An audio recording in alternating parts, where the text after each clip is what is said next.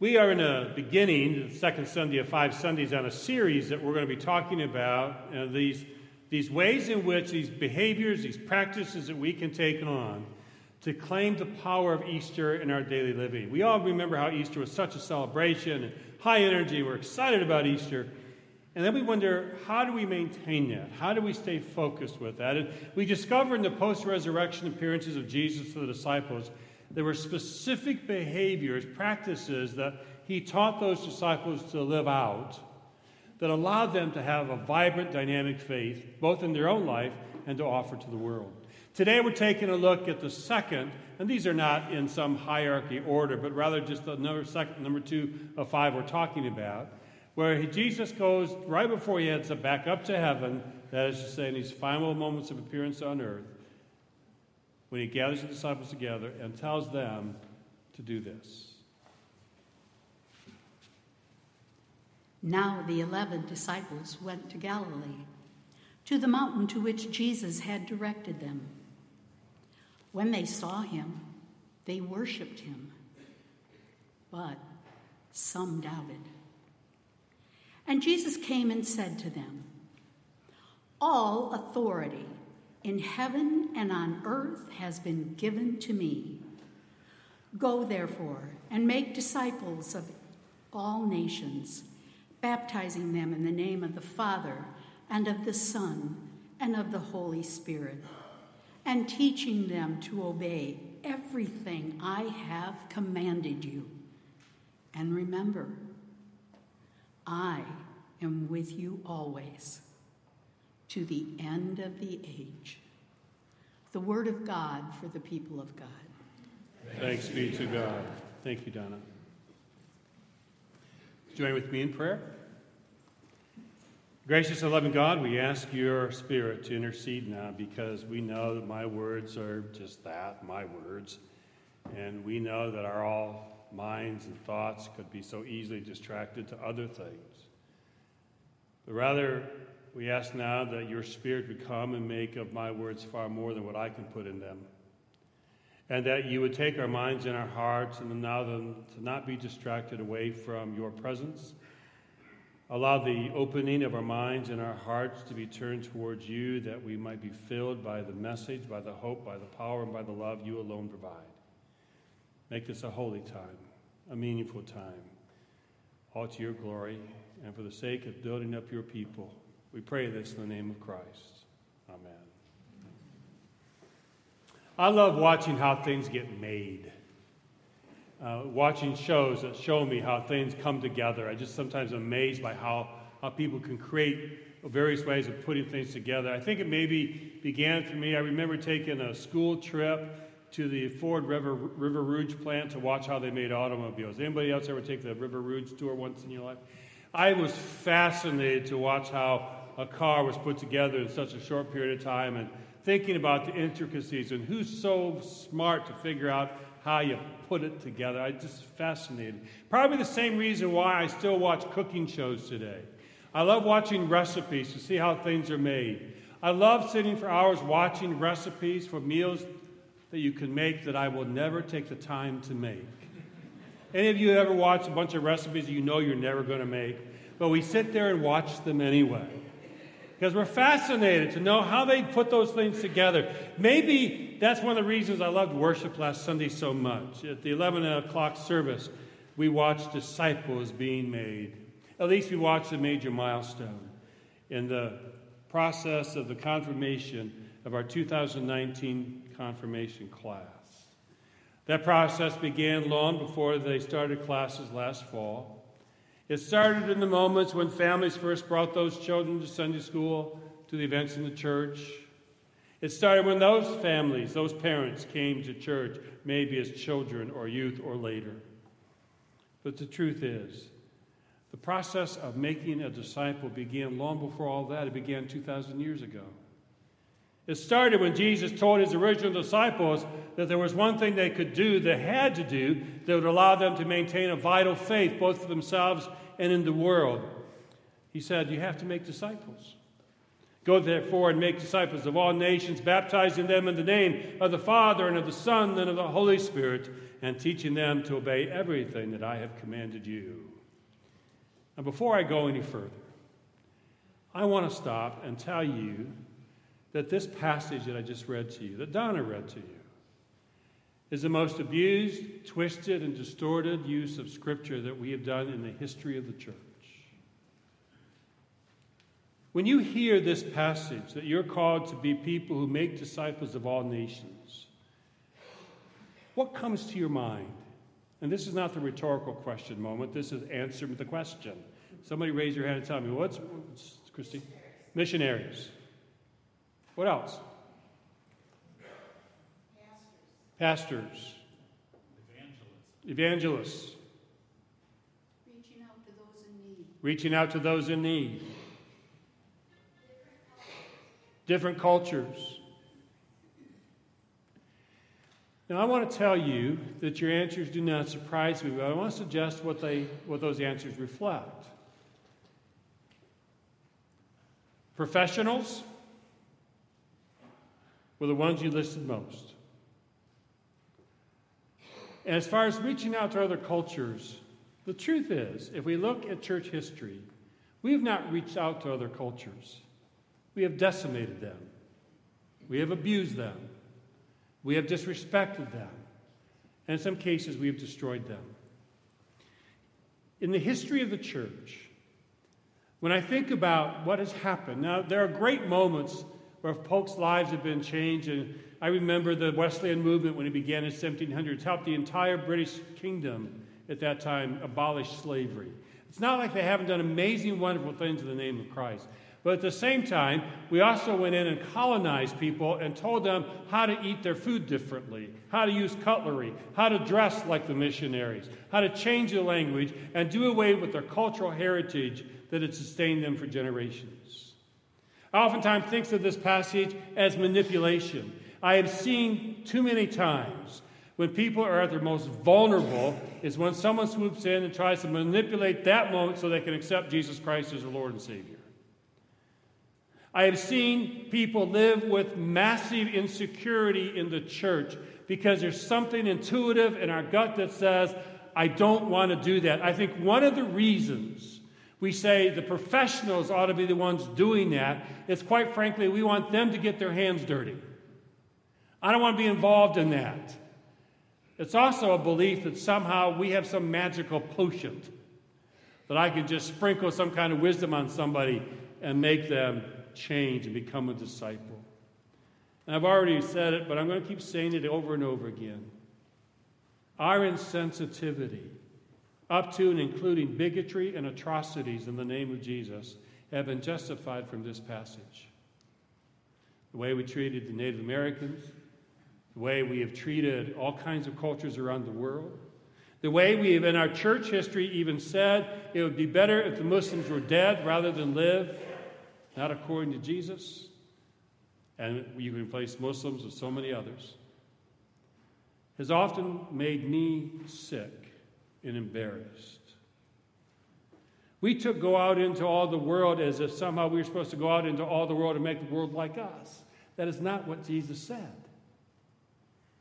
We are called not to colonize people, but rather to go out into the world making disciples means being with people and discovering where Jesus is already with them, perhaps manifested differently and spoken about differently, but let's talk together about who Jesus is and what he means to us. And making disciples in the life of the church has often been more about power and fear than anything else.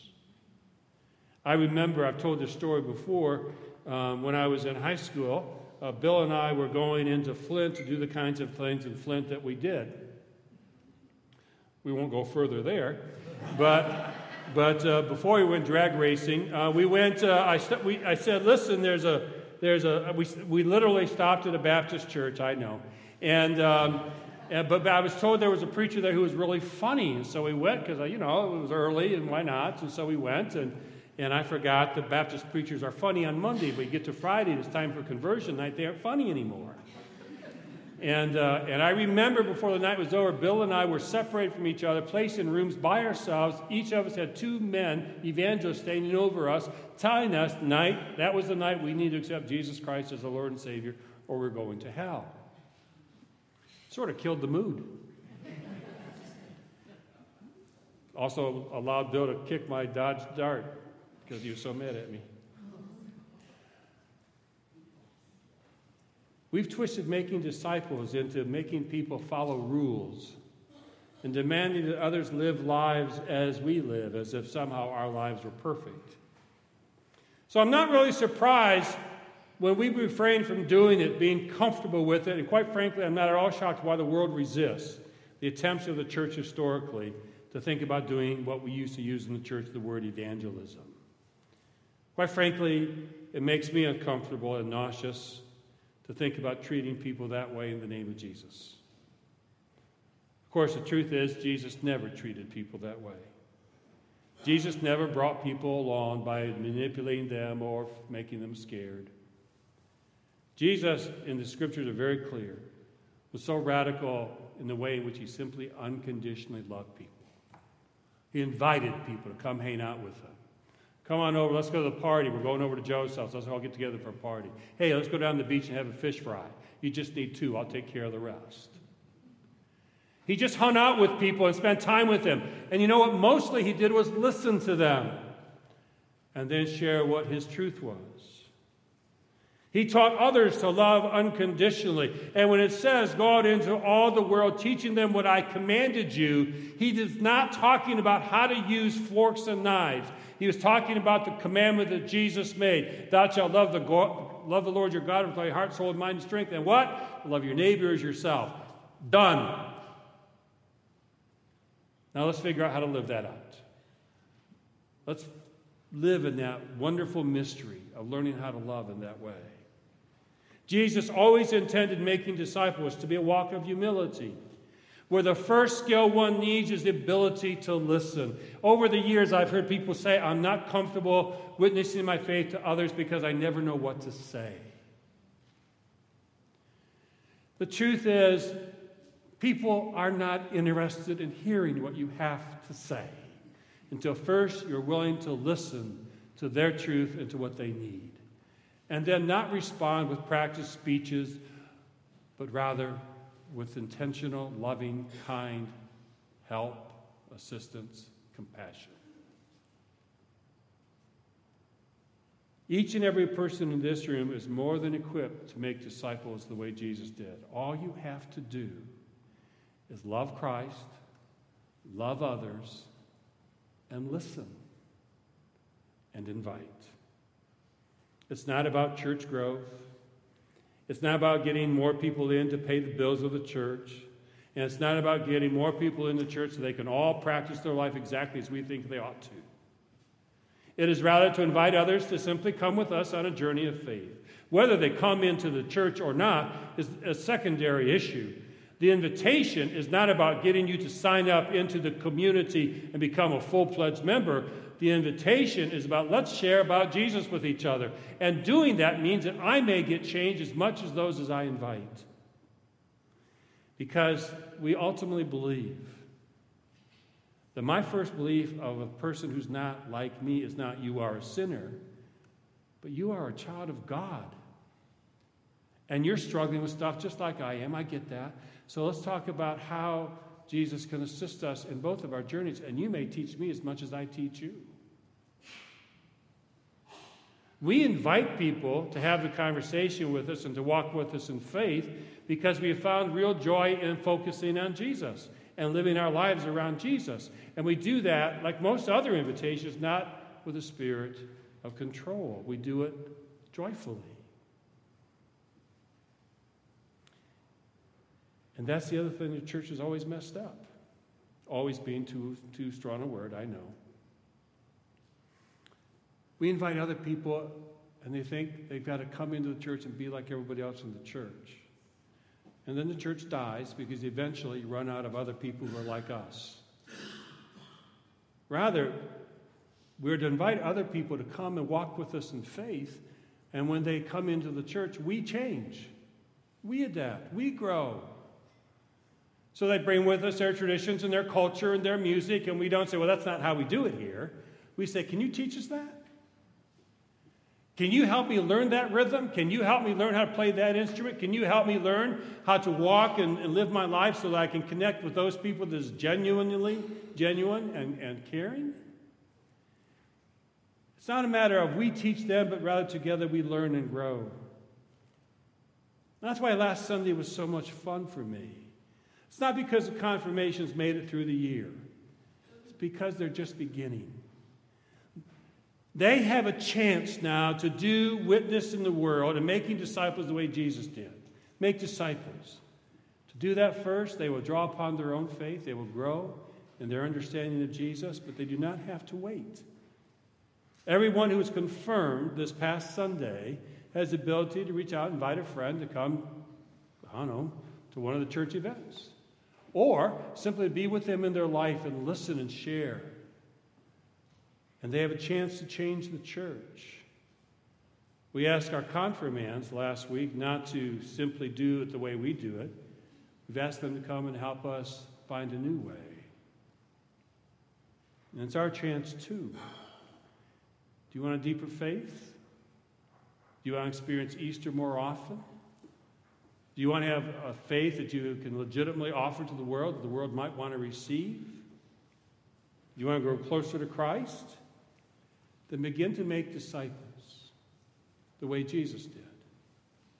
I've learned the fact the best way I can learn something or I can master something is I have to teach it. Teachers, you know that's right, right? Teachers? You, you learn more than you ever teach. And for all of us, the same thing. If you want to grow in your faith, start figuring out what you have to share with others and share it. It doesn't have to be everything, it has to be whatever is genuine to you. It can be as simple as an invitation to come play pickleball. I know that's not recorded in the Gospels. Except he invited others to come fishing with him, come to meal with him, go to a party with him, be in relationship with him. And that's where it starts. When we are willing to offer an invitation of love and caring and compassion because we listen to others, we hear their loneliness, we see their need for community and their need for hope, and we offer to help address that, we are making disciples. We have a chance, and I mean we. I don't mean I'm not being rhetor- uh, theoretical here. I'm telling you the honest truth. Clarkston United Methodist Church, each one of you in this pew right now, this is our chance to begin to make disciples the way Jesus always intended. Don't wait for me to give you a book on evangelism. Don't wait for me to teach you the fourfold prayer. Don't wait for me to give you the catch biblical phrases you need to convince someone else they have to memorize before they can get to heaven. Don't do that. Because Jesus never did that. He did not have a book of evangelism, he didn't even have the New Testament. What he had was love, unconditional love. What he had was a witness of faith in God. What he had was compassion for others. What he had was a listening ear. And he invited people to come on the walk with him. And they did. And then the church had to change.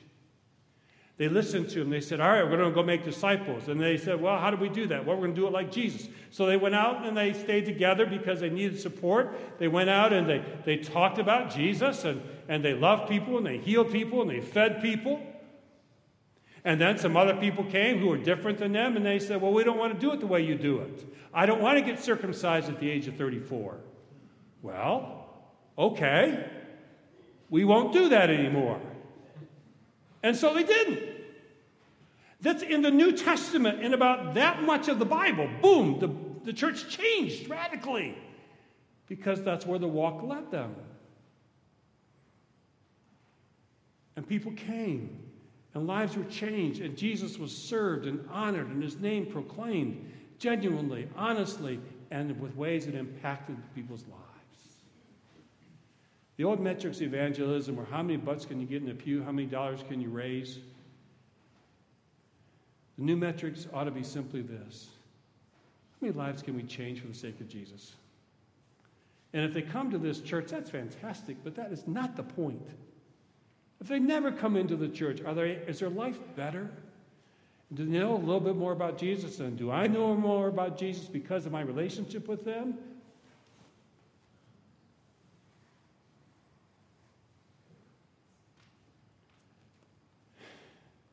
Jesus never taught evangelism classes. He taught people how to love in his name. And they believed it so much they began to do it.